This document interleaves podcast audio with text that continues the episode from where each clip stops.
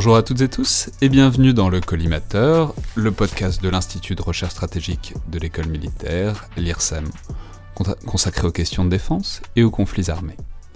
Je suis Alexandre Jublin et aujourd'hui à l'occasion du lancement et pour décrypter cet objet un peu mystérieux et fascinant qu'est le Military Balance dont l'édition 2020 vient de sortir, j'ai le plaisir de recevoir deux de ses acteurs ou de ses artisans que sont François Hesbourg et Johan Michel.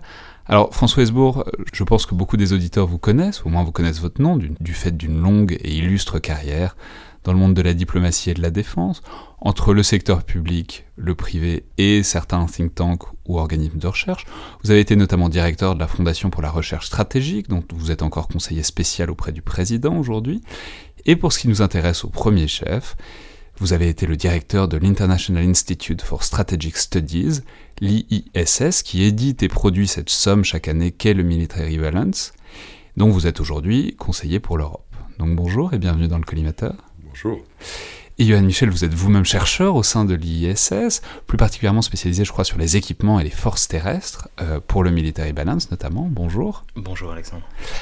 Alors, je suis très heureux de vous recevoir tous les deux parce que je pense que ça va permettre d'avoir deux regards très complémentaires pour expliquer ce qu'est cet objet, vraiment, je l'ai dit, assez étrange et assez fascinant qu'est le, Military Balance et sur la manière dont on le produit, puisqu'il est important, voire très important pour les professionnels, mais il n'est pas forcément très largement connu. J'avoue que personnellement, je l'ai eu pour la première fois sous les yeux très récemment notamment parce qu'il n'est pas forcément destiné à tout le monde, même s'il peut intéresser très largement, et on reviendra dessus, j'empiète déjà sur la question du public, mais qui est une partie importante euh, de la discussion qu'on va avoir. Donc pour le dire clairement, le Military Balance, c'est la somme, le bilan un peu de ce qu'on sait ou de ce qu'on peut savoir des forces armées dans le monde. C'est à la fois un livre et depuis quelques années une base de données en ligne qui permet de savoir qui possède quoi et comment. Alors je, vais essayer d'illustrer la chose. J'ai pioché un exemple totalement hasard, mais si vous voulez connaître l'armée de la Grèce, par exemple, vous trouvez dans le Military Balance le budget, les effectifs exacts, mais aussi l'évolution sur plusieurs années, l'organisation de l'état-major, à peu près tous les modèles de frégates et d'hélicoptères qu'ils possèdent avec leur motorisation respective, les calibres euh, de canons qu'on trouve dessus et les endroits où ils sont déployés à l'heure actuelle. Avec en plus à chaque fois des petits paragraphes qui permettent de comprendre euh, les logiques sous-jacentes et aussi des analyses transversales qui expliquent les, dynamiques d'une région donnée, mais aussi d'une génération d'équipements, par exemple, etc., etc. Alors, une fois qu'on a dit ça, et on reviendra sur l'usage qu'il est possible d'en faire, mais, la question c'est pourquoi et comment? Alors, ma première question évidemment c'est comment est-ce qu'est né le Military Balance et pourquoi faire? Alors, François Hesbourg, peut-être, je crois que c'est une histoire qui remonte il y a longtemps, qui remonte en fait au cœur de la guerre froide.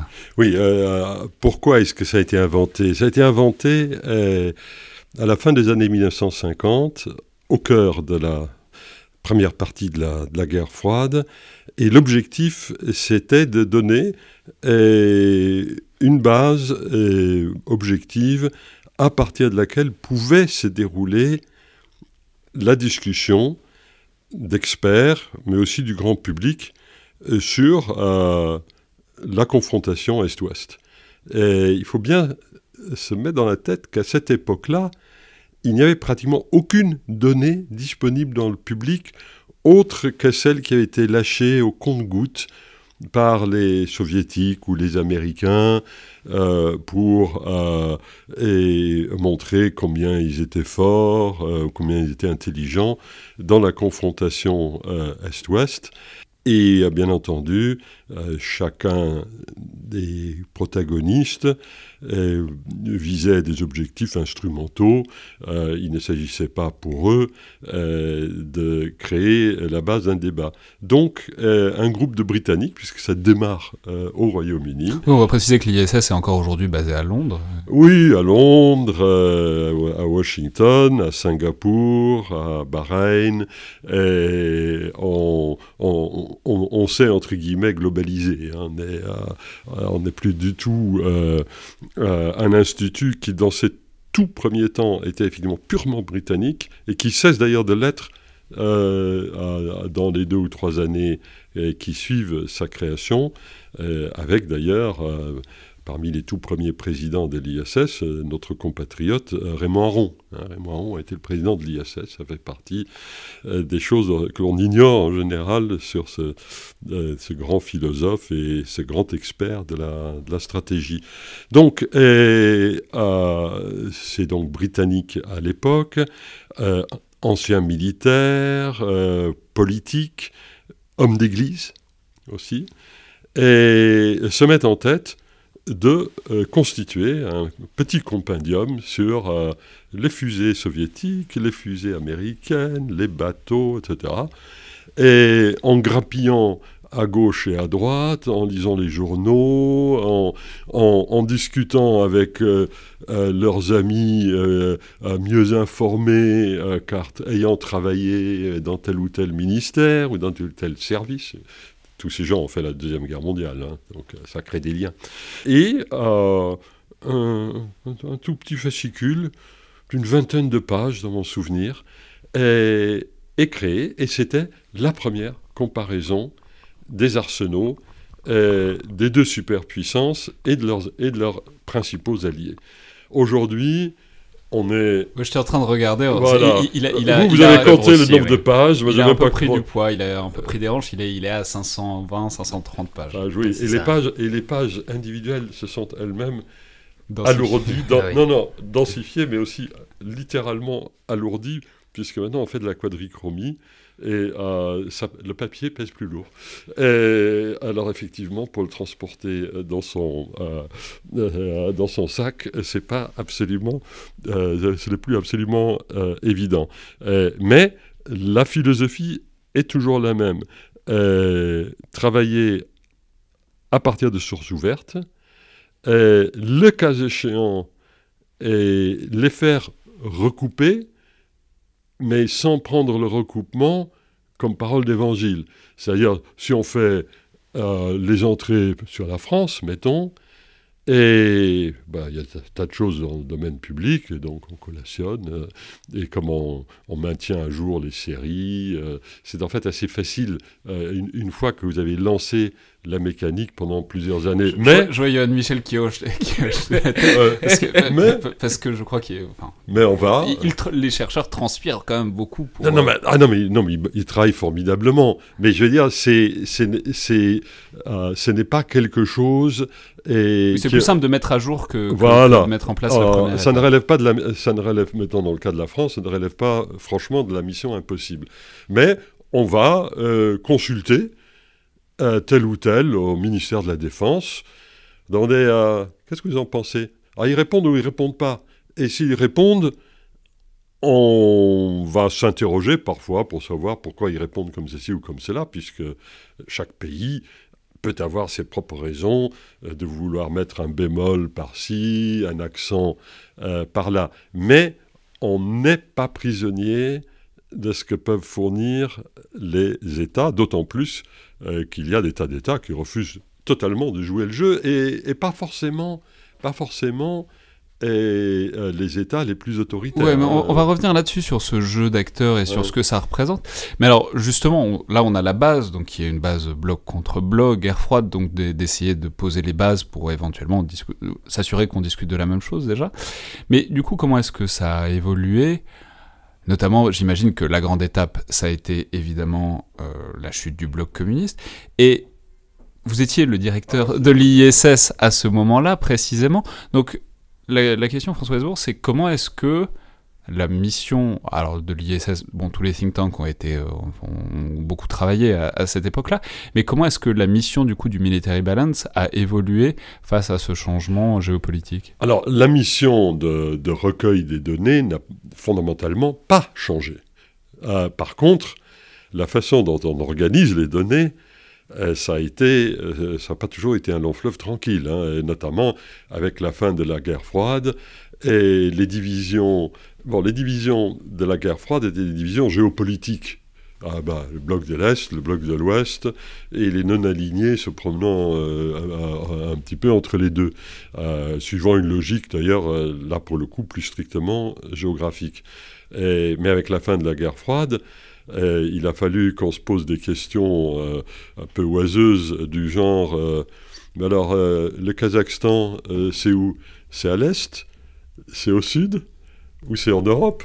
Non, mais puis j'imagine que ça, ça, a dû être un vrai enjeu de recherche aussi. On sait qu'à l'époque de l'explosion de l'URSS, qui possédait les missiles, qui les a récupérés, ah bah, et, et, comment, et ça, comment le déterminer à partir de sources ouvertes en Europe non militaire, ça a dû être un sacré casse-tête quand même. Non, ça a, pas été, ça a été difficile et compliqué parce que euh, le paysage était littéralement éclaté. Mais c'était relativement euh, euh, direct parce que les sources, elles, s'étaient multipliées. Il ne manquait pas de gens euh, pour euh, expliquer. Euh, ah, vous voulez dire l'étau, disons, intellectuel ah bah, et disciplinaire s'était desserré L'étau informationnel s'était desserré, d'ailleurs, dès avant la fin, dès avant la chute du mur, quand les, les intellectuels de défense russes, soviétiques, pardon, soviétiques, commencent à interpeller, dans le cadre de la glasnost, le complexe militaro-industriel soviétique, euh, en fournissant, alors c'est là, le rôle, un des rôles historiques de la military balance, et en Union soviétique, tout était classifié. Et donc, pour avoir une discussion sur la stabilité des arsenaux nucléaires, par exemple, bah, les soviétiques, bah, à la limite, ils, rendaient publics les discours américains, mais pas, le, pas les leurs. Et donc, les experts soviétiques s'appuyer sur la military balance ah, pour nourrir leurs propres articles mettant en cause et, euh, la, tendance euh, du ministère de la Défense russe à, à, se doter d'un nombre de missiles très supérieur à ce qu'exigeait même la doctrine officielle de défense euh, de l'Union soviétique. Et, donc là, la, la, military balance, elle a vraiment joué un rôle euh, le débat public, comme au départ, mais le débat public, non plus chez nous, mais euh, du côté, euh, du côté soviétique. Et comme cet instrument existe et que tout le monde le connaît, enfin tous les, tous les experts des affaires des défenses, qu'ils soient institutionnels ou non gouvernementaux, quelque part, aucun État, sauf peut-être la Corée du Nord, ne peut communiquer sur les questions de défense, sur leurs arsenaux, sans tenir compte du fait que Pierre, Paul ou Jacques peuvent se lever en disant oui mais la military balance elle dit que nous avons 25 euh, sous-marins comme ceci et 23 euh, euh, fusées comme cela et qu'est-ce que vous nous racontez? Oui, donc c'est un contre-pouvoir aussi par rapport à tous les discours. Alors du coup, la, la, question aussi, parce que ça permet de parler de l'ISS, c'est quelle est la place aujourd'hui du military balance disons dans le dans l'activité de l'ISS au sens large, c'est-à-dire est-ce que voilà, est-ce que c'est c'est une grande partie de l'activité quotidienne, c'est réactualisé en permanence, notamment puisqu'il y a une base de données qui est qui est aujourd'hui en ligne, donc il y a, il y a, disons une continuité informationnelle un peu qui permet de ne pas attendre la nouvelle édition. Johan Michel, puisque vous, êtes vraiment dans le cœur de la bête. Ah, il est dans le réacteur. Bien. Oui, alors en fait, il y, a plusieurs équipes hein, dans le Double I Double S, puisque on mène plusieurs activités, on a plusieurs produits. Euh, le Military Balance, c'est pas la seule production annuelle qu'on a. Hein.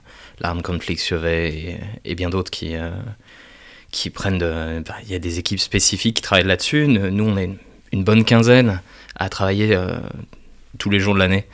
sur le military balance. Et donc pour, pour nous, c'est de 80 à 70% de notre travail à l'année. Donc collecter les données, les croiser, les, les comparer, en discuter entre nous, euh, voilà, c'est, une activité à temps plein. Quoi. Euh, et, euh, et la suite de votre question, pardon? Non, mais c'était, non, mais c'était, disons, la, place de, de, l'ouvrage dans l'activité du think tank, parce que c'est un think tank qui ne produit pas que ça aussi, qui produit de la réflexion, qui produit de l'analyse transversale. Alors, je l'ai dit, il y a de l'analyse transversale dans l'ouvrage, parce qu'il y a besoin d'expliquer, il y a besoin de donner du contexte pour ces chiffres. Mais voilà, disons que, quelle est la place. C'est-à-dire, euh, en fait, très exactement, c'est aussi un truc, je trouve, très anglo-saxon, dans le, fait de trouver des chiffres, de compiler des chiffres, de faire des bases de données, avec lesquelles on est peut-être moins familier en France, parce que dans ma connaissance, il n'y a pas de choses équivalentes. Enfin, il n'y a pas de choses équivalentes au military balance, mais il n'y a même pas de projet, euh, disons, comparable en France. Donc voilà, disons, quelle est, le, quelle est la place de cette volonté de chiffrage et de statistique dans, disons, l'activité d'analyse du IIS bah, Je vais citer un exemple que j'ai en tête parce que c'était quelques, quelques mois après mon arrivée dans l'équipe. plusieurs chercheurs se demandaient, demandaient qu'est-ce que signifiait le fait que des navires russes venaient de quitter les ports de, de Syrie diverses analyses arrivent dans tous les sens, euh, diverses personnes connaissant plus ou moins bien les questions navales, euh, ils évoquent tel ou tel signe diplomatique, jusqu'à ce qu'un de mes collègues euh, envoie un mail à toute cette petite arène qui était en train de discuter pour dire attendez, attendez, non, non, ces navires-là sont absolument pas capables de faire ça. ce, dans sa collecte de données, il savait déjà qu'il y avait un exercice de planifié, il l'avait vu. Donc tout simplement, il a pu dire à tous les chercheurs, c'est un exercice qui est déjà prévu. Euh, ils l'ont peut-être un tout petit peu avancé, mais il n'y a rien de surprenant là-dessus. Ces navires n'ont pas ces capacités que vous êtes en train de leur prêter, donc en fait, ça ne peut pas avoir euh, cette signification-là. Euh, donc ça a permis à tous les chercheurs du IIS d'un seul coup d'avoir une vision claire, un, de, ce qui pouvait ou ne pouvait pas se passer avec ces navires russes, et aussi simplement de comprendre qu'est-ce qui, qu'est-ce qui se. Donc il y, a la fertilisation croisée à l'intérieur de l'ISS. Mmh. C'est-à-dire, il, il, ne serait aujourd'hui, je ne crois pas possible de faire une military balance qui se tiendrait sans qu'il y ait cette fertilisation croisée et vice-versa.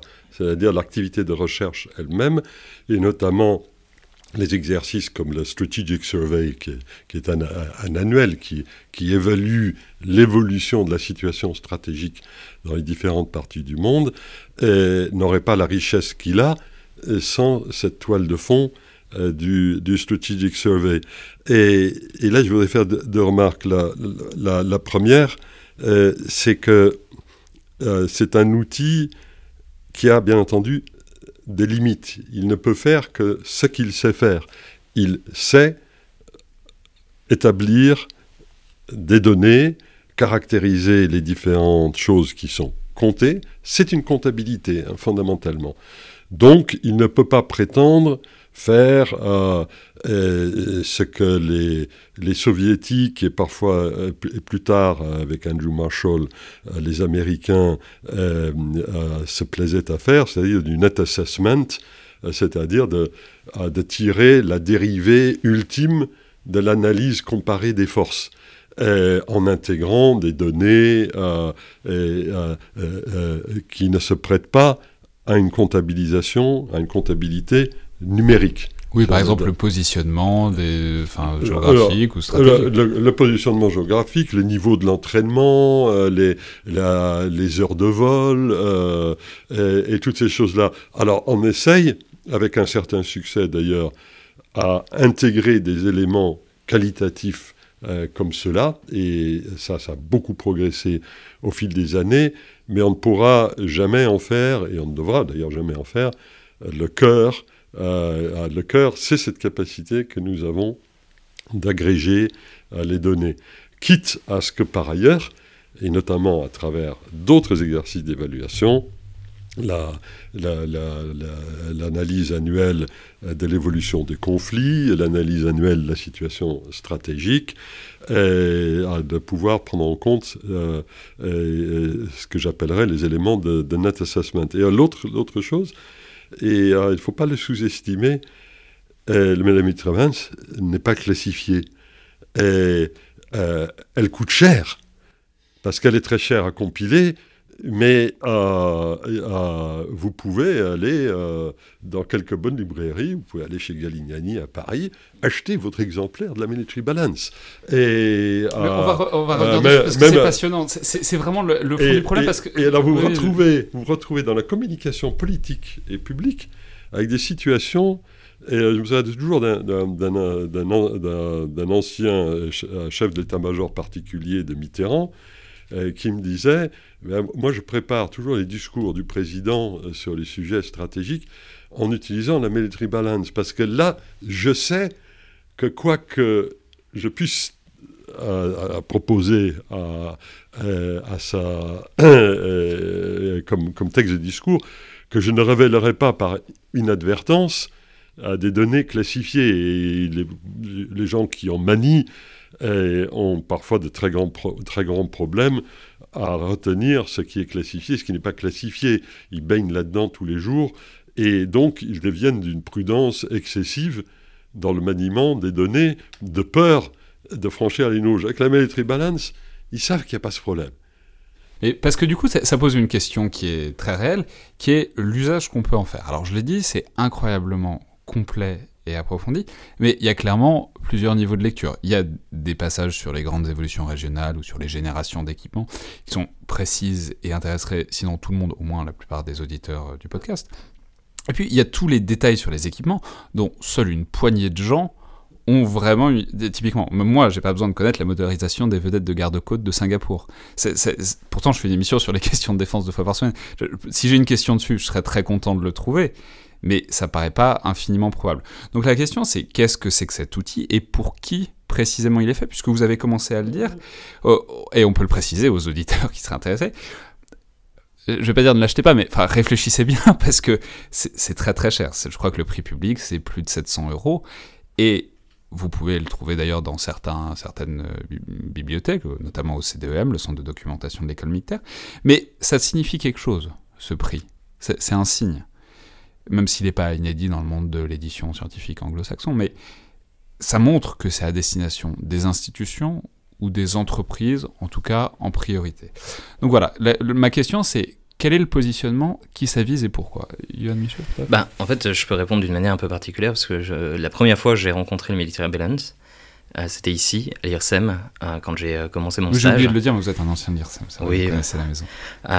je connais un peu les murs. mais donc voilà, la, première fois que je suis arrivé ici, le, premier jour de mon stage, mon, mon, chef Hugo Meyer, mon maître de stage, me présente le Military Balance en me disant Bon, écoute, euh, pour la base de données que je te demande de fabriquer, euh, j'ai besoin que tu utilises cette source-là. Le but était de faire une analyse comparative des euh, forces, de, des forces américaines, britanniques et françaises dans le Pacifique, les forces qu'elles avaient de manière permanente, les forces qu'elles déployaient là en exercice, tout, ce, qui, tout ce, petit univers.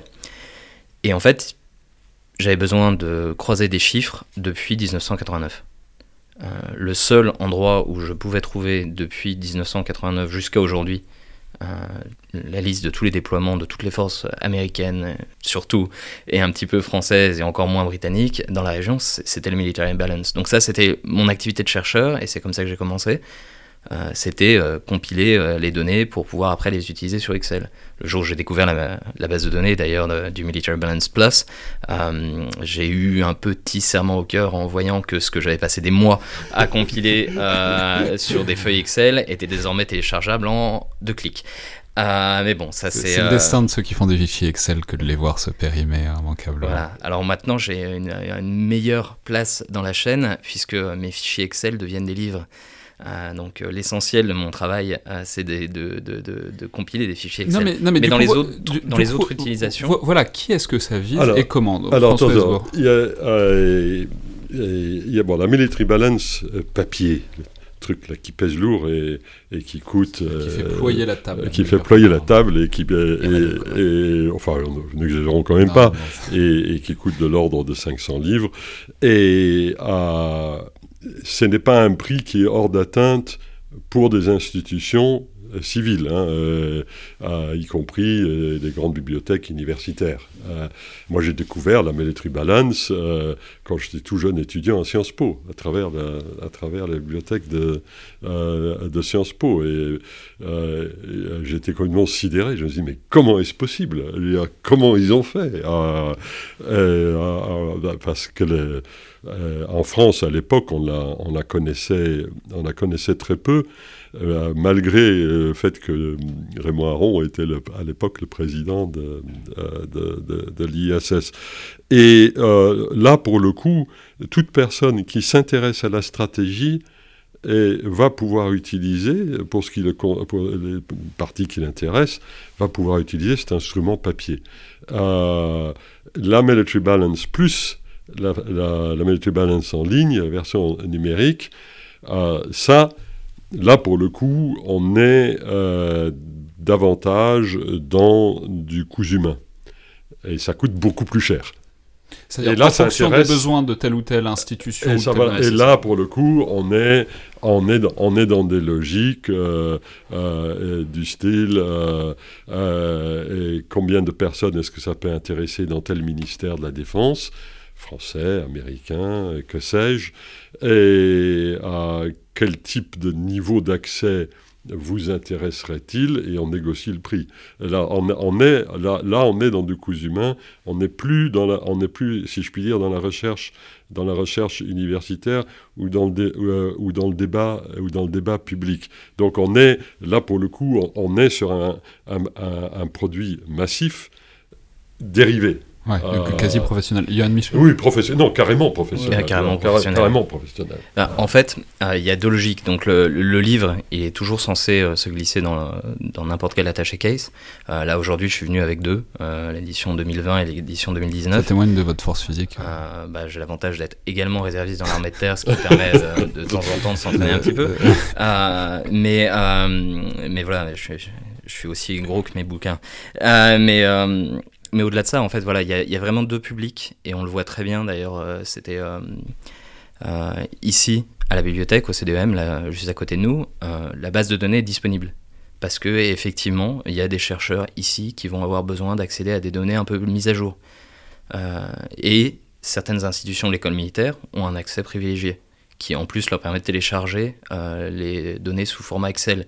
Exactement ce dont je rêvais quand j'étais là il y a quelques années et qui permet à un chercheur en fait de faire la, même recherche à toute vitesse. Mais en, réalité, le truc c'est que j'ai rencontré le Military Balance en papier pour la première fois quand j'étais ici à l'IRSEM et je me suis rendu compte après coup que je le connaissais depuis des années. À chaque fois que j'ouvrais le Monde ou le New York Times et qu'il y avait le moindre conflit armé quelque part ou le moindre début de conflit, tension quelque part, en fait les chiffres, il y a toujours en bas à droite, euh, double I double S, military balance. Euh, ce qui devient particulier quand on commence à travailler là-dessus, puisque d'un seul coup, il y a le poids quand même qui s'affiche euh, sur les épaules, c'est mon Dieu, je suis en train de faire le dictionnaire. donc c'est particulier, mais en réalité, on, le croise et le public le croise sans s'en rendre compte quasiment tous les jours, de bien des manières.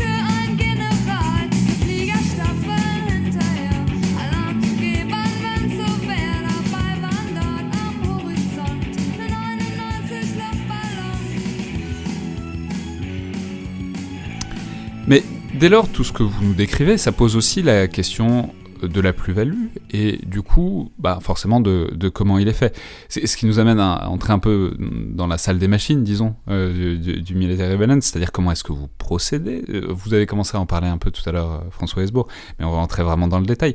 C'est-à-dire toutes ces informations, d'où est-ce que vous les tenez, dans quelle mesure est-ce que ce sont les pays qui vous les donnent, et bon, ça va poser aussi euh, tout de suite la question, on va entrer dessus, mais des, problématiques de désinformation et de vérification qui sont euh, forcément là. Euh, je sais pas, Yann Michel Oui, bah, en gros, euh, une fois le, livre de l'année précédente terminé, imprimé, présenté, ce qu'on est en train de faire, on attaque directement l'année suivante. et c'est simple, on a chacun notre petite manière de procéder, mais globalement, on revérifie point par point chaque élément du livre. Euh, donc il y a la recherche active sur euh, une donnée. je cherche les chars spécifiques de tel pays. Mais également, tout simplement. vous les cherchez où les chars? Alors, je vais, je vais le faire. Simplement, déjà, il y a tous les pays qui ont la chance d'avoir un parlement qui contrôle ses forces armées. Généralement, du coup, il y a une publication parlementaire. Je vais aller voir le site de l'Assemblée nationale ou du Sénat et je vais trouver tel député hein, ou tel sénateur qui aura posé la question au ministre et j'aurai le chiffre exact de disponibilité. Oui, parce que j'aurai le nom de char, mais j'aurai également leur disponibilité, ce qui est une information particulièrement intéressante, leur prix parfois, le prix de l'entretien. C'est tout un ensemble d'informations qui sont euh, disponibles. Ensuite, il y a la presse, euh, qui est le deuxième et sans doute le plus important pour moi. Euh, énormément, je pense que 97% de ce qu'on trouve est en fait dans la presse, et essentiellement les petites presses régionales si vous voulez avoir la meilleure information sur tel régiment américain qui est déployé quelque part dans le monde, en fait, vous allez avoir. Je vais vous raconter une anecdote. Pendant les années 30, donc bien avant qu'il y ait la Military Balance, et il y avait un boutiquier, je crois que c'était boutiquier, je ne sais plus ce qu'il vendait, suisse, et qui... je sais pas où ça va, mais j'adore cette histoire déjà. Qui a, et s'était mis en tête et de constituer un registre et, destiné à la publication et de l'ensemble des unités de la, de la Wehrmacht recréées. Donc on est là, on est en 37 ou 38. Et il, publie son, petit bouquin et il se fait enlever par la Gestapo, qui lui demande Mais comment vous avez fait? C'est euh, sont des informations euh, euh, classifiées. Vous travaillez pour qui? Et le gars, il, dit mais non, arrêtez vous là, je, je, suis un boutiquier, j'ai fait ça dans mes heures creuses, le samedi, le dimanche.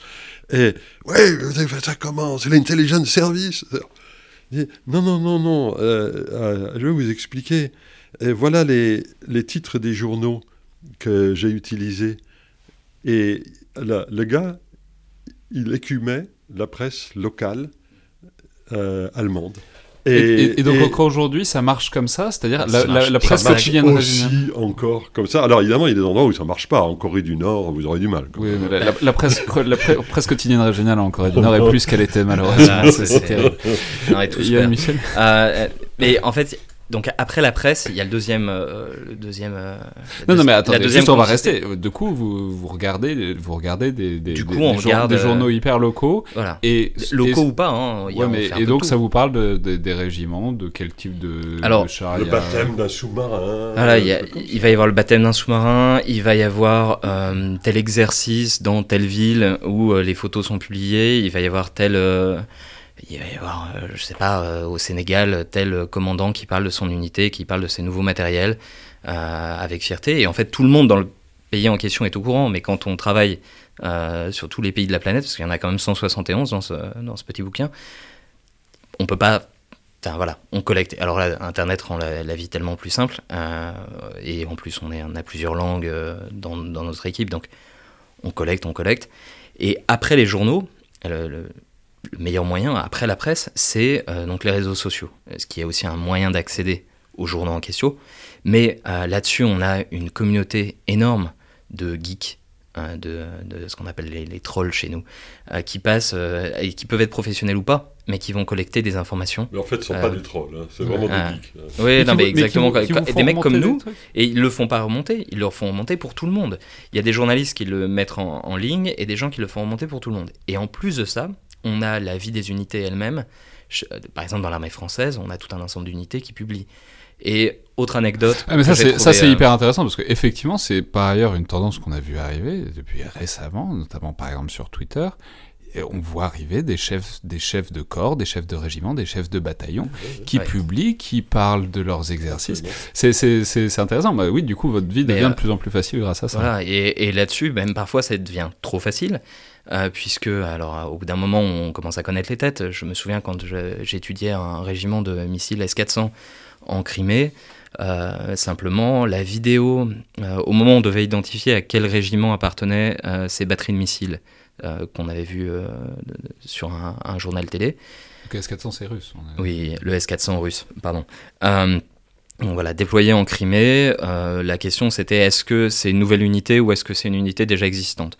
Là-dessus, on voit apparaître euh, sur un journal télé euh, obscur euh, du fin fond de la Russie le visage d'un chef d'unité et mon chef derrière moi fait Ah bah oui, ça c'est le commandant de telle unité. C'est parce qu'aussi à force, on finit par reconnaître un peu plus facilement. Si une personne qui a autre chose à faire de ses journées regarde le même journal télé, il va rien voir. Mon chef était capable de reconnaître cette personne parce qu'il l'avait vu dans un reportage télé plus tôt. Et après, il y, a il y a ce que ces unités publient sans se rendre compte. Je me souviens d'un pilote d'un appareil de renseignement qui, lors d'un meeting aérien, me disait, euh, avec un grand sourire aux lèvres, ce qui est bien, c'est que nous, vous n'entendrez jamais parler de mes missions. Et je lui ai demandé, votre mission euh, il y a deux semaines en Jordanie, ça s'est bien passé. Euh, puisqu'en fait, la, la, coalition, la coalition avait simplement publié une photo de cet appareil en pensant que, puisque ce n'était pas un appareil américain, elle s'était dit c'est une bonne manière de montrer qu'on travaille en coalition. Manque de bol pour eux, au premier coup d'œil, quand on regardait cette photo, on savait exactement quel était l'avion et on savait qu'il n'y en avait pas beaucoup sur Terre. Et donc on savait exactement qui on, à qui on avait affaire.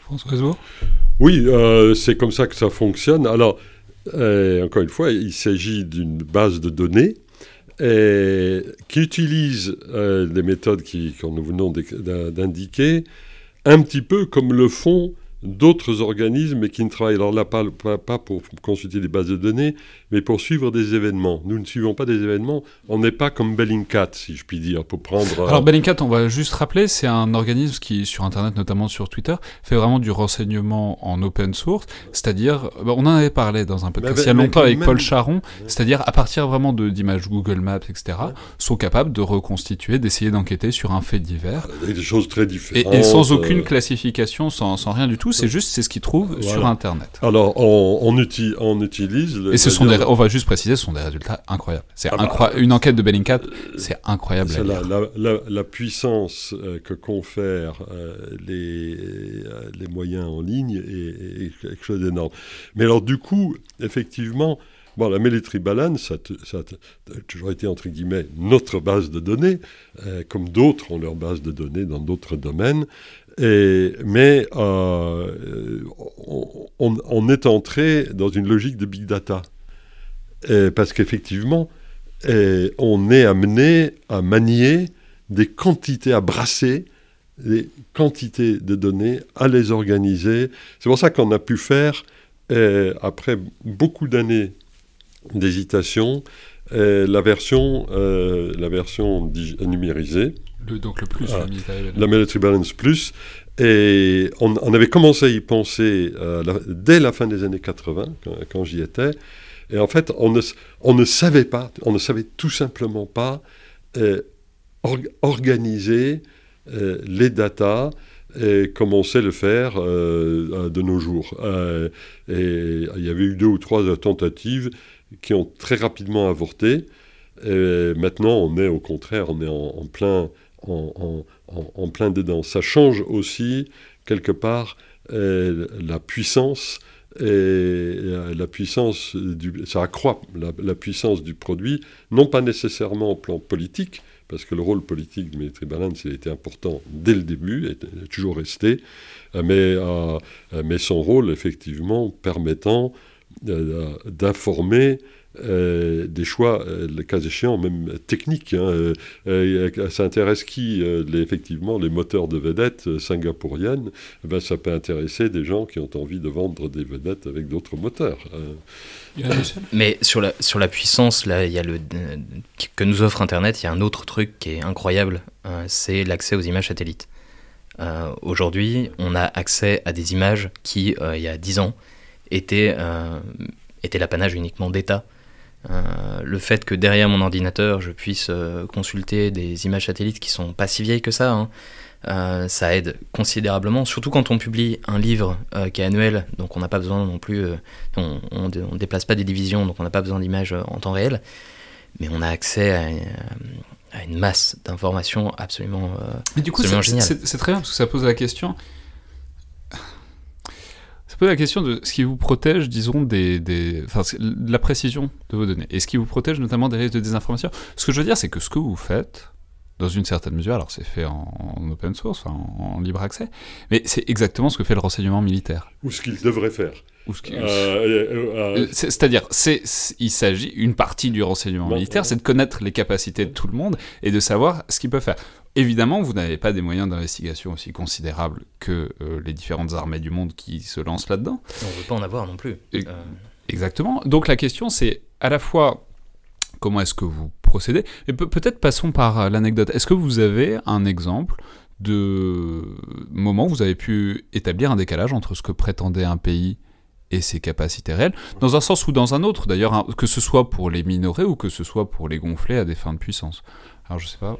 Et, euh, bon, il y a, il y a, je vais répondre par un, par un détour. Et il y a des pays qui refusent ou qui refusaient, hein, moi je, je, parle plus au, plus au passé que. Et, euh, y compris des pays qui ne sont pas euh, euh, des royaumes ermites. Hein, euh, Israël, par exemple, ne donnait jamais rien. Singapour ne donnait jamais rien. La Corée du Sud ne donnait jamais rien.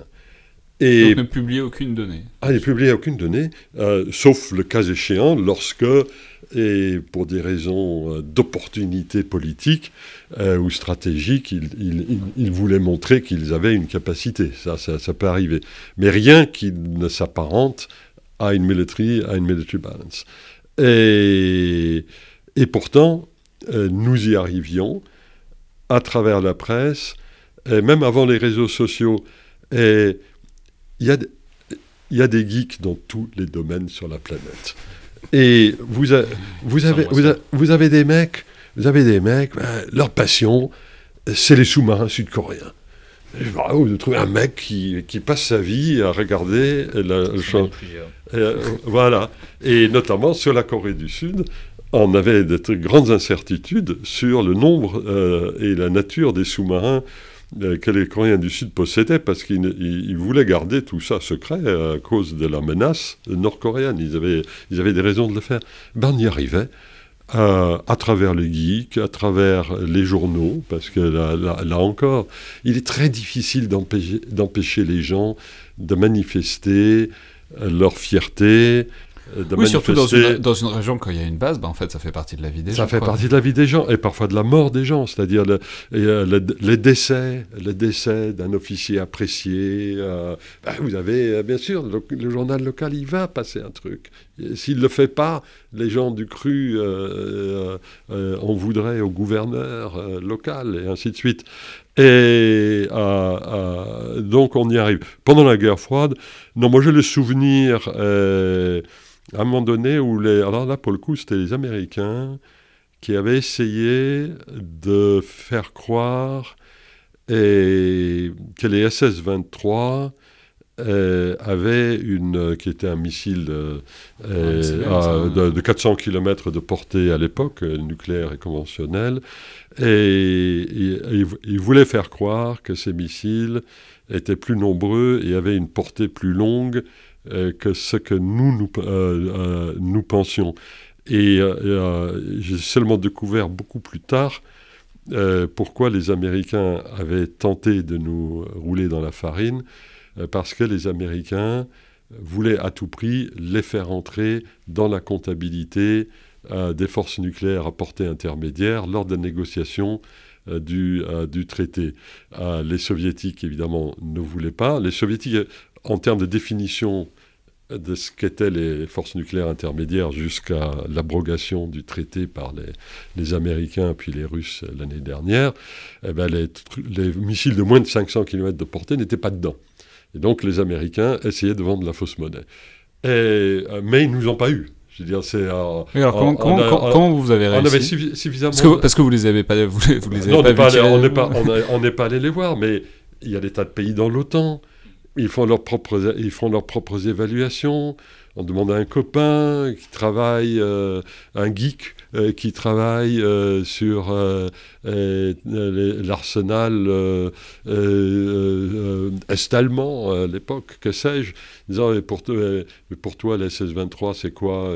Le gars il dit bah, il y a un truc de 400 km de portée, tout le monde sait ça. Et, oui, donc en fait ça joue aussi beaucoup sur la porosité entre le, entre, de, entre le monde militaire, le ah, monde de la recherche et le monde des industriels. Mais, absolument. Donc, euh, euh, alors, est-ce qu'on a... C'est-à-dire cette porosité que souvent on critique beaucoup, euh, pour plein de raisons, notamment politiques, en fait, ça, fait partie de ces valeurs ajoutées. Il y a une raison pour cette porosité, c'est aussi que ça permet une transmission d'informations et disons au moins une certaine fiabilité dans un certain nombre de situations. et moi, je, je n'ai pas le souvenir de cas significatifs où on se soit euh, euh, planté parce qu'on serait fait manipuler. Euh, et on a fait, bien sûr, tout le monde fait des erreurs, hein, on n'est pas du tout à l'abri, mais les erreurs qu'on a faites étaient d'un autre ordre, c'est-à-dire des erreurs, de, méthode, des erreurs de, de méthodologie ou l'adoption de méthodologies contestables, notamment dans la comparaison des dépenses militaires, qui est un sujet infiniment infiniment délicat et difficile. Et à, à, la fin des années 90, j'avais provoqué euh, un changement dans l'équipe euh, euh, parce qu'il y avait un mec qui, qui voulait à tout prix imposer une méthodologie euh, pour euh, des raisons qui lui étaient propres, mais qui n'étaient pas les nôtres. On n'a pas le temps d'entrer là-dedans, mais il n'y a rien de plus politique que ce qu'on fait entrer ou pas dans les dépenses militaires. Est-ce qu'on fait rentrer les pensions? Est-ce qu'on fait rentrer... Enfin bon, peu importe. Euh, mais alors, Johan Michel, peut-être un souvenir, enfin, ou une histoire, vous, de, disons, de, de, appelons ça du debunking, en faisant un, un anglicisme atroce, mais disons de, de comparaison de, entre une volonté de projection de puissance, qu'elle soit euh, haute ou basse, et la, vérification qui a pu en être faite bah, Alors, il y a tout un ensemble de, pays qui sont généralement plutôt petits, qui euh, ont tendance à afficher euh, sur le papier, en tout cas, ils aiment bien dans telle ou telle conférence de presse dire qu'ils ont ce type de matériel. Et sur une photo satellite, on va voir l'état dans lequel sont les véhicules en question, et le parc de véhicules est visiblement, depuis l'espace, rouillé.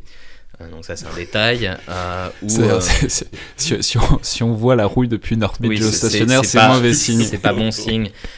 mais de la même manière, hein, réception de nouveaux matériels pour une mission de l'ONU. donc on voit l'Union européenne qui donne des véhicules et en fait on voit les véhicules qui avaient été donnés trois ans plus tôt qui sont en ruine de l'autre côté euh, de l'image. Euh, donc en, troisième plan, on voit les anciens véhicules qu'on va donc nous pouvoir rayer euh, de, nos données, mais qui restent en théorie dans l'équipement. après, il y a des situations beaucoup plus ubuesques où un, attaché de défense d'un pays à qui je demandais qu'est-ce que vous pensez de mon estimation, parce que c'était vraiment un pays qui était compliqué en, Afrique de l'Ouest et, et, vraiment le voilà, difficile de savoir quelle unité existait vraiment ou pas. C'était vraiment obscur. Je lui présente les données. Il me dit Vous savez, je pense que vous avez de meilleures informations que mon ministre. Euh, ce, qui, est pénible euh, pour l'attaché de défense en question, pénible pour le pays en question, mais qui montre aussi parfois l'importance qu'on n'avait pas soupçonnée euh, du travail qu'on fait en, offrant, y compris à l'attaché de défense de son propre pays, une vision de, de, ce qui se passe. Et puis par ailleurs, comme principe, il ne faut jamais sous-estimer la, la, désorganisation d'une grande organisation, spécialement militaire. Euh, dans oui, non, c'est tout à fait vrai. Et après, on a, on a des cas plus... Euh, voilà, quand on avait fait la, la carte des, des, forces qui pouvaient frapper la Syrie, les forces occidentales qui pouvaient mener les opérations qui ont lieu, l'opération Hamilton, on avait, on avait simplement observé, euh, donc il y avait les, la partie publique, et en fait on avait simplement rajouté un sous-marin euh, qui apparaissait sur une photo satellite euh, quelques jours plus tôt, et qui en fait nous permettait de, savoir que tel sous-marin était en fait en route vers la région, et pouvait réaliser des frappes, parce qu'on connaissait ce, type de sous-marin. et en Russie ou en Chine, par l'accumulation d'informations comme euh, comme euh, le nombre de grillages ou ce genre de choses, on peut caractériser quelle est la base et euh, parfois lui donner un caractère nucléaire alors qu'il n'est pas censé en avoir.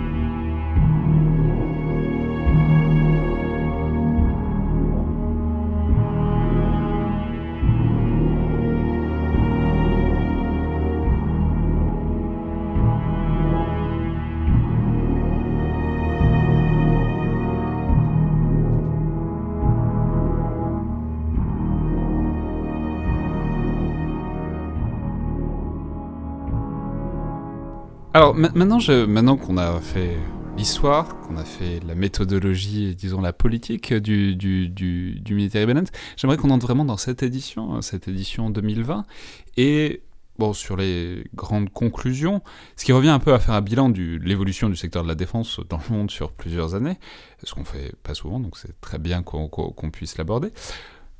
Peut-être première chose, si on prend un bilan chiffré, on se trouve actuellement toujours dans une phase de rebond, notamment en Europe.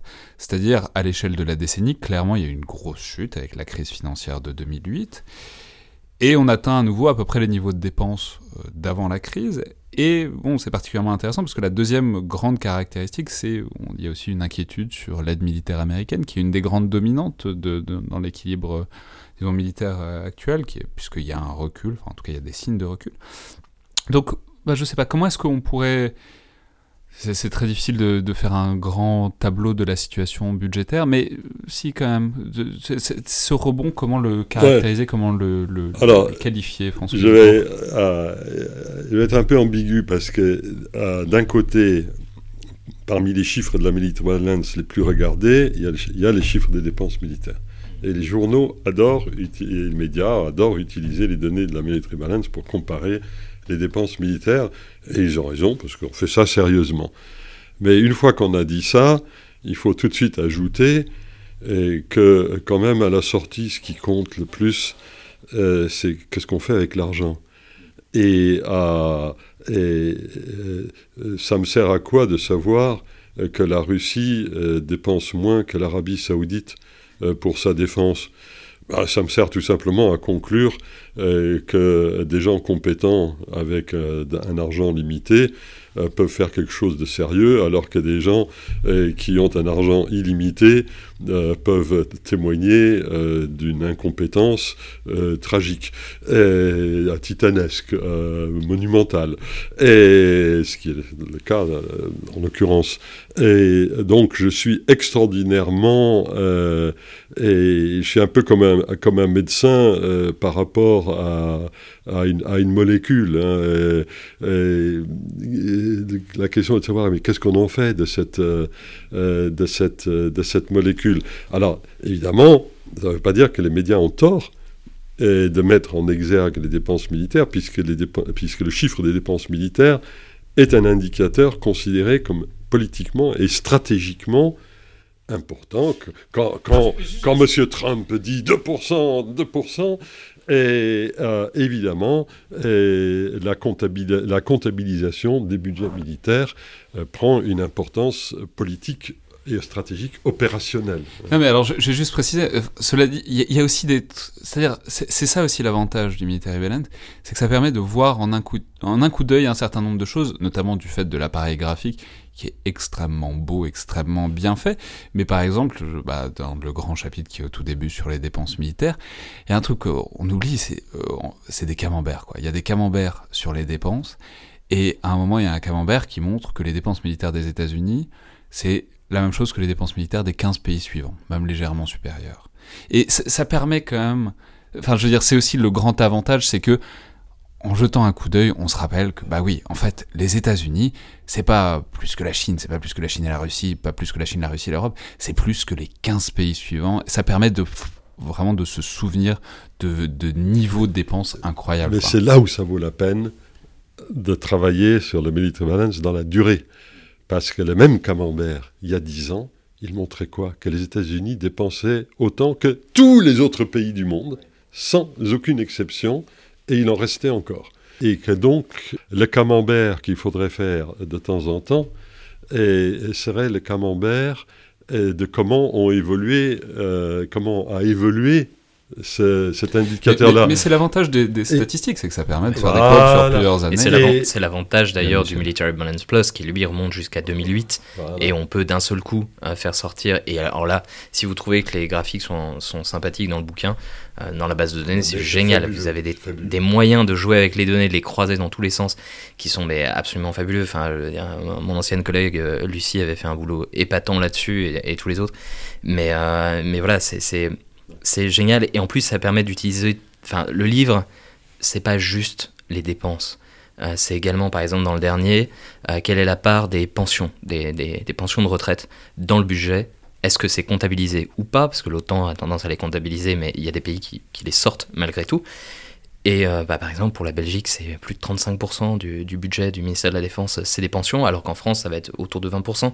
Et c'est intéressant comme ça de pouvoir croiser ces données. Et en fait, dans le livre, on a ces informations. Et si vous prenez, par exemple, le budget militaire américain et que vous l'extrapolez, vous constatez qu'il est plombé par les dépenses sociales, puisque l'armée américaine assume non seulement les retraites, mais aussi euh, la santé, la tutti quanti, la sécurité sociale, qui est un, objet qui n'existe pas aux États-Unis comme, en Europe. Ben, le Pentagone a une sécu. Et elle coûte évidemment, euh, naturellement, très, euh, très cher. Mais je voudrais faire une autre observation. L'équipe de Military Balance, ce n'est pas une équipe de comptables, même si j'ai dit qu'on faisait qu'on comptabilisait. Et l'une de ses grandes forces, c'est de savoir lever le nez par rapport aux, chiffres, aux données, et de pouvoir tout d'un coup faire apparaître une tendance que l'on ne peut faire apparaître qu'à travers la comptabilité. Et c'est ce qui arrive cette année avec euh, un tableau sous forme d'une grande planche qu'on peut puniser à son Oui, je veux dire, il y a, un euh, poster que très gentiment vous m'avez apporté, c'est probablement l'un des posters les plus précieux qu'on puisse trouver. C'est un poster euh, voilà, qui fait une sorte de, de récapitulation, enfin qui, qui, a un atout, enfin voilà, c'est... Comment dire C'est difficile de visualiser certaines choses à partir d'un certain niveau chiffré, et euh, le poster du Military Balance il réussit très bien. Et ce que, montre ce poster? On mettra peut-être une photo, mais je ne sais pas si on peut le faire. On, pourra on verra quand on trouvera un moyen de.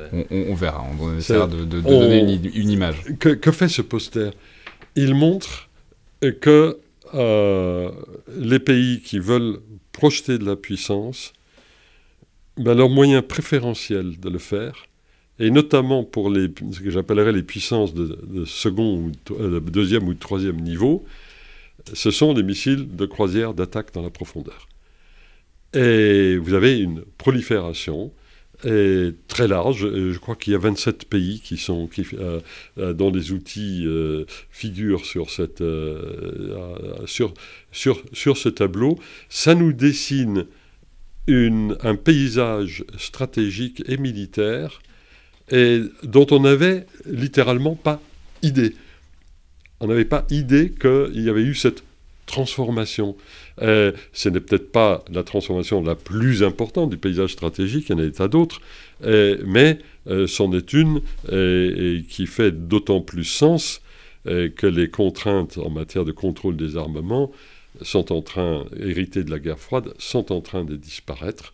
Euh, ça, c'est une tendance que nous pointons comme tout le monde. alors, on, va, revenir juste, juste là c'est nous qui l'avons trouvé. Dans une seconde, sur les, sur les très grandes tendances, je voudrais simplement dire, donc, à côté de ces comparaisons, alors chiffrées, on a, on a fait le tour, mais notamment, j'y pense, parce que vous le disiez tout à l'heure, par exemple, euh, notamment, il y a des conclusions très éclairantes sur le fait que le budget américain continue de monter, mais qu'il y a deux fois 5 milliards de dollars qui, qui sont consacrés à la construction du mur le long de la frontière sud et que tout ça, ça rentre dans la dans l'augmentation du budget militaire américain. Et c'est des choses que ouvrage comme le Military Balance permet de, de revoir en tête. Mais une, alors, je, vous ai demandé à chacun de, peut-être d'identifier quelques grandes tendances de ce military balance, mais il y en a une que, je voudrais simplement engager avant, avant de vous donner la parole et sur, laquelle vous faire rebondir. C'est quelque chose dont on parle assez souvent ici, notamment avec Joseph Enrotin, qui est notre partenaire de DSI Magazine, mais c'est la Chine et la Russie. Et notamment, une des grandes tendances qui est sur le long terme, mais qui, est très nette euh, en ce moment, c'est la montée en puissance claire et nette, ou en tout cas la montée en gamme euh, des équipements militaires, aussi bien pour la Chine que pour la Russie.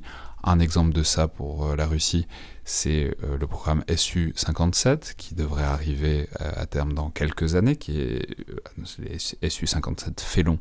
Je résiste jamais au, plaisir de dire les noms de code des avions de chasse, c'est toujours très poétique.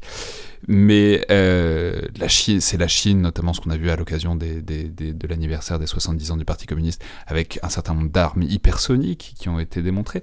Donc voilà, cette idée notamment qu'avec des moyens qui sont limités, même si en Chine notamment ils augmentent exponentiellement, on assiste très clairement à une montée en gamme, à une montée en niveau de deux des acteurs majeurs de la scène militaire mondiale en ce moment, que sont euh, la Chine et la Russie. Peut-être François Hesbourg Oui, alors la, Russie d'abord. La Russie a procédé à une, euh, à une transformation de son mode opératoire basique. La Russie, du temps des tsars, on parlait du rouleau compresseur. Euh, les, jours pairs et les jours impairs, on parlait du colosse au pied d'argile. Et l'Union soviétique n'agissait pas militairement avec la grâce d'une ballerine, et non plus. Euh, l'art militaire soviétique et l'art militaire américain, euh, au fond, se ressemblaient beaucoup.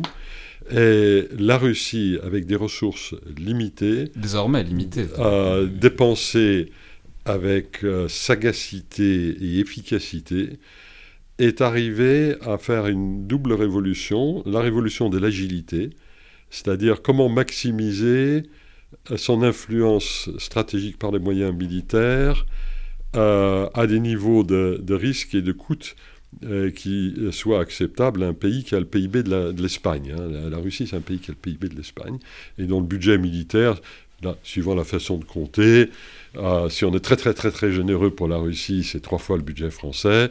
Euh, si on est beaucoup moins généreux, c'est un petit peu moins que le budget français dans son acception la plus large. donc la Russie, c'est pas exactement le budget militaire américain, ni même, ni même chinois. Et, mais donc la Russie arrive à opérer avec les mêmes atouts que les Français et les, et les Britanniques, c'est-à-dire comment mettre le quantum nécessaire de force le plus vite possible sur le terrain pour obtenir un effet stratégique et avec un niveau de mise suffisamment faible pour que même si le risque est élevé, que la perte en cas de revers soit acceptable. C'est le contraire du, c'est littéralement le contraire euh, de l'art de la guerre américain où la première question que va poser le chef, euh, c'est euh, quel est le maximum de moyens que je peux mettre en place pour pouvoir opérer avec un niveau minimal de risque. Alors dans le cas de, la reprise de Mossoul, ça a été trois ans, trois ans et la destruction totale. Mode d'opératoire américain, euh, et de la coalition dont oui, nous faisions parce que pour préciser, euh, littéralement pilonner de bombes la ville pour avoir le moins de risques possible. Alors c'est pas que les Russes, c'est pas que les Russes soient plus délicats. Les Russes ont, ont pilé Alep d'une façon abominable, mais ils l'ont fait vite. Euh, et euh, l'agilité, c'est les Français euh, qui décident en quelques heures de sauver Bamako. dans les premières forces arrivent cinq heures plus tard et qui, au bout de 48 heures, ont écarté le danger et au bout d'un mois, ont, ramené les malfaisants jusqu'à la frontière de l'Algérie. Et c'est ça que l'on voit à travers la military balance pour ce qui concerne la euh, la Russie. Donc cette agilité, euh, cette immense créativité, et alors là pour le coup hérité de, l'Union soviétique, euh, des instituts de R&D russes. Donc, de recherche et de développement. De, recherche et de développement militaire, avec moi j'ai une certaine prudence par rapport aux effets d'annonce de nos, euh, de nos amis russes, parce que quand je vois l'accumulation de, des différents outils, euh, et notamment dans l'hypersonique, je, entre ce qui est un engin de cirque et ce qui est un, un, outil militaire efficient, il y a quand même souvent de la marge, et ça c'est le genre de choses que vous regardez de très près, justement les gens qui font la military balance. Hein. Tatiana Michel, pour rester sur la Russie, après on bah, passera à la Chine Je pense qu'il y a quand même un truc qu'il faut absolument rappeler, c'est qu'on ne fait pas la même chose avec un dollar aux États-Unis et un dollar en Russie. Et quand on compare les budgets militaires, bah, on pourrait y passer des heures et euh, il y a des gens qui, sont bien plus compétents que moi pour le faire. Mais, euh, mais en parité de pouvoir d'achat et en, comparaison en termes de, de, PIB, euh, c'est pas, pas la même chose. Il y a différentes manières de croiser ces budgets et effectivement la Russie investit quand même beaucoup Et, elle est capable de faire beaucoup avec le, avec le peu qu'elle a. Elle a aussi ses lacunes, hein, parce qu'on parle des, des, des, félons, mais mais ils vont en produire moins euh, que ce qu'ils avaient prévu. Le, programme prend plus de temps. Les Armata, euh, ça fait peut-être trois ans, euh, donc les nouveaux chars de combat russes, ça fait trois ans qu'on est censé voir apparaître dans les unités ces, chars et que chaque année on voit l'annonce comme quoi en fait ce sera l'année prochaine.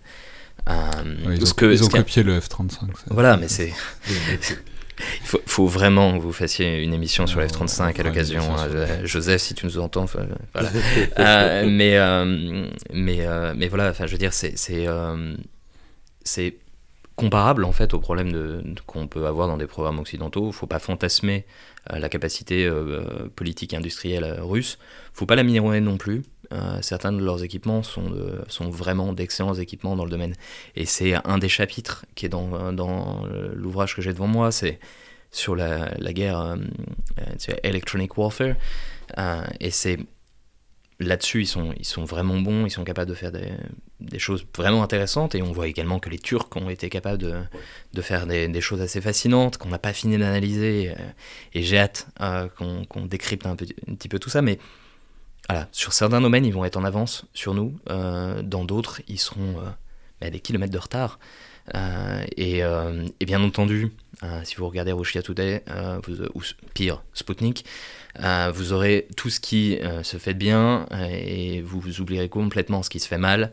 Et il y a tous les trucs pas sexy qui intéressent personne, quelle que soit l'armée. Hein. les camions logistiques, qui sont d'ailleurs pas dans le military balance, mais ont une part énorme dans la capacité d'une armée à se déplacer typiquement, c'est aussi la première chose que les armées oublient euh, de financer euh, quand euh, ils ont besoin de visibilité politique. Et là-dessus, en termes de logistique, si la France avait été capable de déployer pour l'opération Serval rapidement des, troupes, c'est également parce que ben, ces bons vieux camions qui nous faisaient rire quand dans mon régiment on les regardait au fin fond de la caserne, ben, en fait ils arrivaient quand même à rouler et ils étaient en nombre suffisant et ils étaient prépositionnés dans la zone et permettaient d'agir c'est un problème que la Bundeswehr a en ce moment, euh, l'armée allemande. de savoir euh, combien de brigades ils peuvent réellement déployer en Europe. Une, deux grand maximum, parce que littéralement, ils n'ont pas assez de camions pour les déplacer et d'assurer la logistique derrière. Mais là, mais là, mais là, euh, vous trouvez un, autre sujet dont on n'aurait pas pu imaginer dans le passé qu'il allait figurer dans l'équilibre des forces. et, qui va être le genre de choses que l'on va devoir intégrer dans la military balance, c'est l'environnement réglementaire des armées. Parce que euh, ah, si vous avez des camions, bon, ça c'est déjà bien d'avoir les camions. Et, mais encore faut-il qu'ils puissent traverser des univers réglementaires différents. L'univers réglementaire français, l'univers réglementaire allemand, l'univers réglementaire polonais, pour aller, mettons, euh, se prépositionner en Estonie ou en, Lettonie. Eh bien, les règles en matière euh, environnementale, sur le type de carburant, euh, le passage des ponts, que sais-je. Vous avez une documentation à remplir à chaque fois que vous les, les formulaires.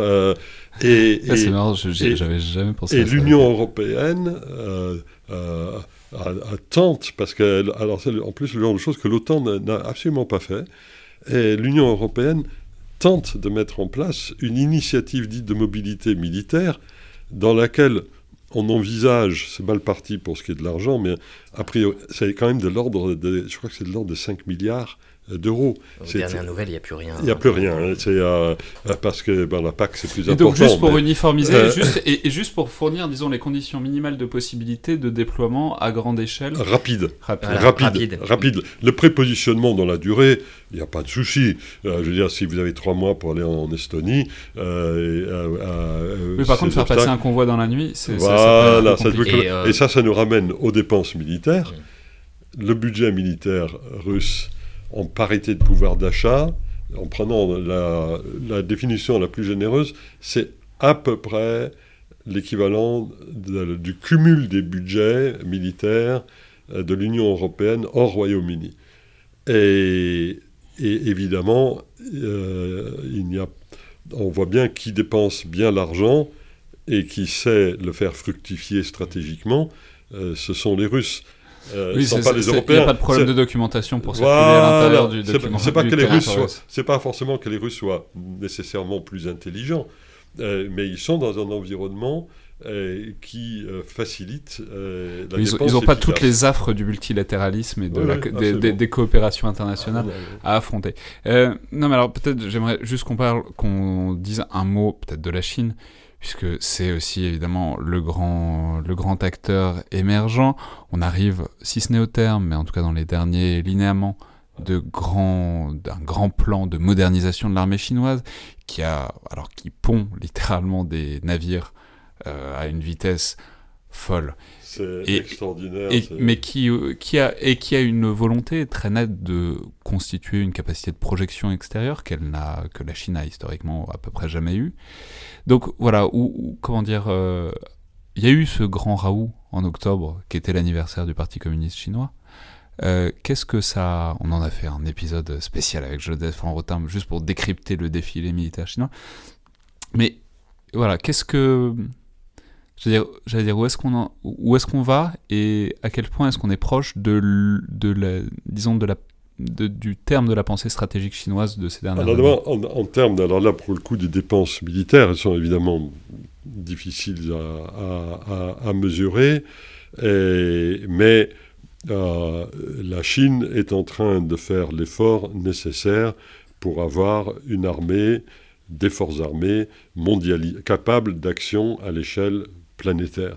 Et ce que vous disiez sur dans le domaine naval est particulièrement évident.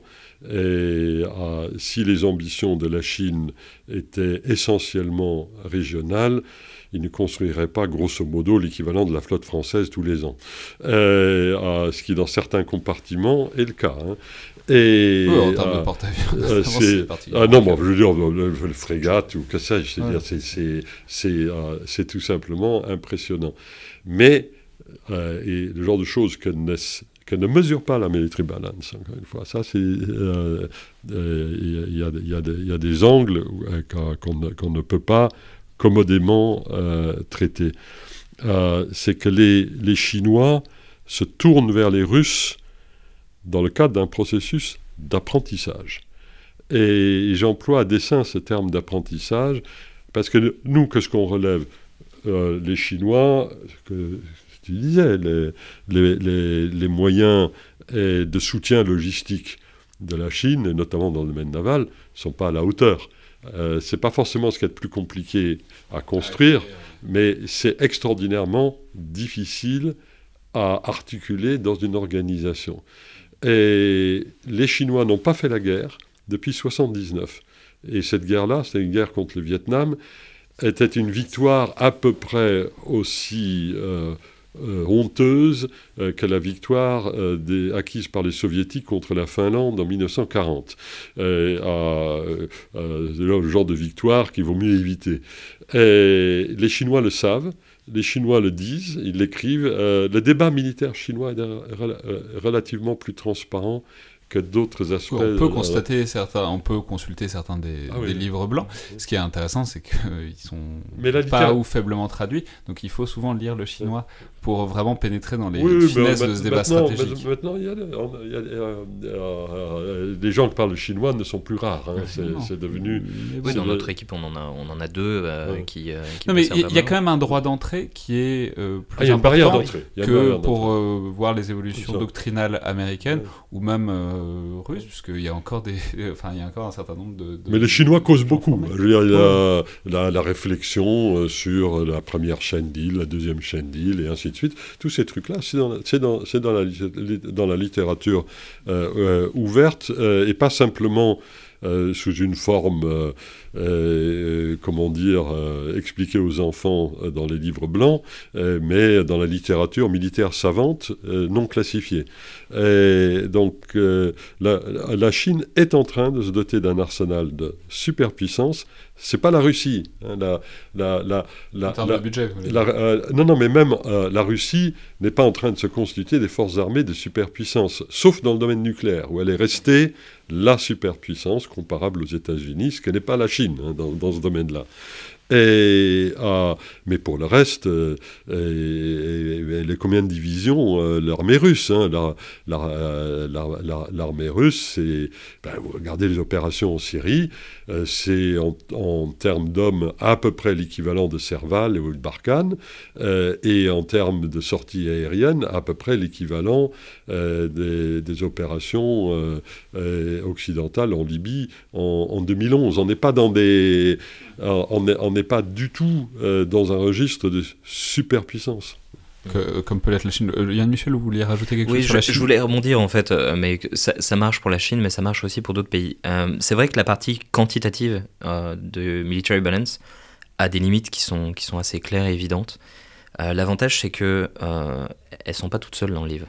Il y a devant chaque pays il y a un petit paragraphe euh, qui donne rapidement, alors c'est un trésor d'édition, hein, ce, paragraphe, c'est beaucoup de travail finalement, euh, pour arriver à expliquer ben, le niveau d'entraînement euh, général, s'il y a des disparités entre des unités ou d'autres, la logistique, la gestion des munitions, enfin il y a tout un ensemble d'informations qualitatives, et en plus de ça, au début de chaque chapitre, sur chaque zone géographique, donc l'Europe, l'Eurasie pour la, pour la Russie, euh, l'Asie euh, et euh, l'Afrique subsaharienne par exemple, il y aura un chapitre, deux chapitres, trois chapitres sur différents pays et également un résumé de la région. Alors bien entendu, la région, l'Eurasie, ça sera, on aura plusieurs pages d'analyse, de description de ce qu'il y a de nouveau, de ce qu'il y a d'ancien également dans l'armée russe. Tous les ans, hein, la Russie repasse, la Chine repasse. Et alors là, là-dessus, pour le coup, euh, ces informations, vous les trouvez dedans, hein, tout ce qu'on vient de dire. Bien sûr. Alors, juste pour terminer, je, l'ai annoncé, malheureusement, on n'a pas le temps de le faire parce qu'on a déjà quasiment dépassé le temps. Mais euh, simplement, je vous avais demandé d'identifier peut-être une, mettons une chose, une chose chacun sur laquelle vous voulez attirer l'attention de cette édition du Military Balance. C'est-à-dire quelque chose, si ce n'est une euh, découverte, mais en tout cas une grande caractéristique, une évolution euh, depuis l'édition de l'an dernier. François Isbourg, peut-être vous, vous, avez commencé à nous parler de l'évolution des missiles balistiques et de la prolifération qu'on a. Euh, ah, des, missiles non balistiques. Des missiles non balistiques, pardon. Euh, oui, il, il, y a ça, mais, mais aussi le, le processus parallèle qui est celui du démantèlement des logiques de guerre froide non pas dans le sens de la confrontation, mais au contraire des logiques de guerre froide en termes euh, de stabilité euh, stratégique.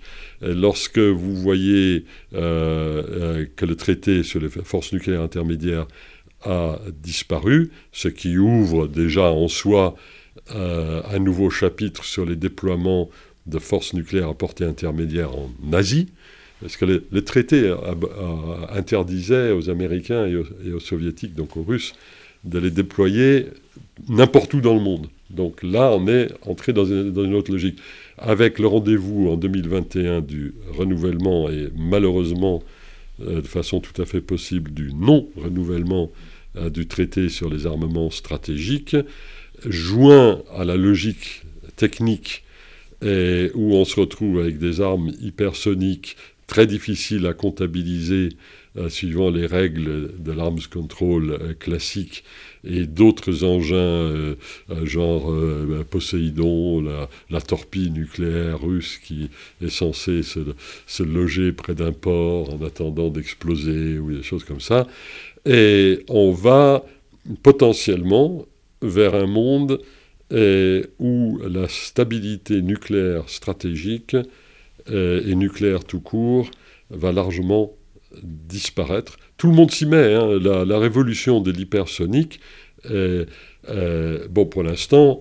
Euh, Donc l'hypersonique, on va, on va préciser, ce sont ces armes, ce sont ces missiles qui, vont à des vitesses extrêmement élevées. Qui vont à plus de Mach 5, et fois plus de 5 fois, la, de 5 fois la vitesse du son, et qui donc en tout cas pense-t-on, dans une certaine mesure, permettre de déjouer un certain nombre des défenses aériennes et des possibilités d'interception, ce qui, quand on couple ça effectivement à, une capacité euh, nucléaire, est effectivement pas ce qu'il y a de plus rassurant dans l'évolution des forces armées de ces dernières années. Et bon, pour l'instant, c'est un tout petit club, mais si on n'y est pas, on cesse d'être joueur. Donc la France aussi se lance dans l'hypersonique. On va faire voler, en principe, dès 2021, euh, un planeur, euh, je touche du bois quand même, parce que entre l'annonce et le, moment où c'est censé arriver, il se serait en théorie déroulé à peine deux ans, ce qui me paraît quand même un tout petit peu court.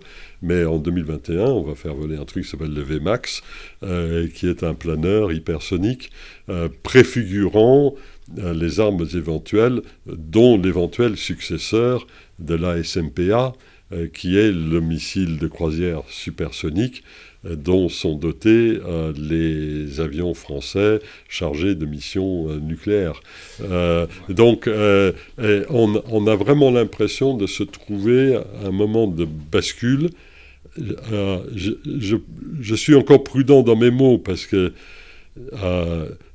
ce n'est pas encore joué. C'est-à-dire si les Américains et les Russes au dernier moment finissent par s'accorder sur euh, le renouvellement des, START, les perspectives du traité, start, je pense que les perspectives seront relativement bonnes euh, pour qu'ils puissent entamer, les cas échéants avec d'autres pays, un processus où l'on pourrait tenter d'établir des, règles de stabilité euh, par rapport à ces armements nouveau. Mais, c'est très, intéressant, c'est très intéressant et c'est bien d'en parler parce que c'est le, problème, c'est le problème avec la dissuasion nucléaire, c'est l'invisibilisation totale de la. parce que personne ne s'en sert jamais, Dieu merci. Euh, mais du coup, on a du mal toujours à percevoir les évolutions et notamment les évolutions générationnelles en termes de, de, de, vecteurs. Et du coup, c'est bien d'en reparler une seconde. Yoann Michel, alors peut-être votre point votre... Alors déjà, une première réaction euh, à ce qu'on vient de dire, mais c'est euh, Raymond Aron disait que l'histoire était tragique et qu'on avait tendance à l'oublier. je pense que c'est, c'est malheureux malheureusement, on l'a encore une fois sous les yeux.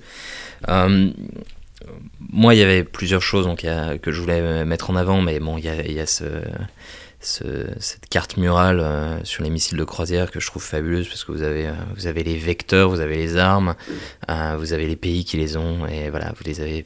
Ça, c'est un pense-bête à afficher sur le mur quand vous en avez besoin et je trouve ça fascinant.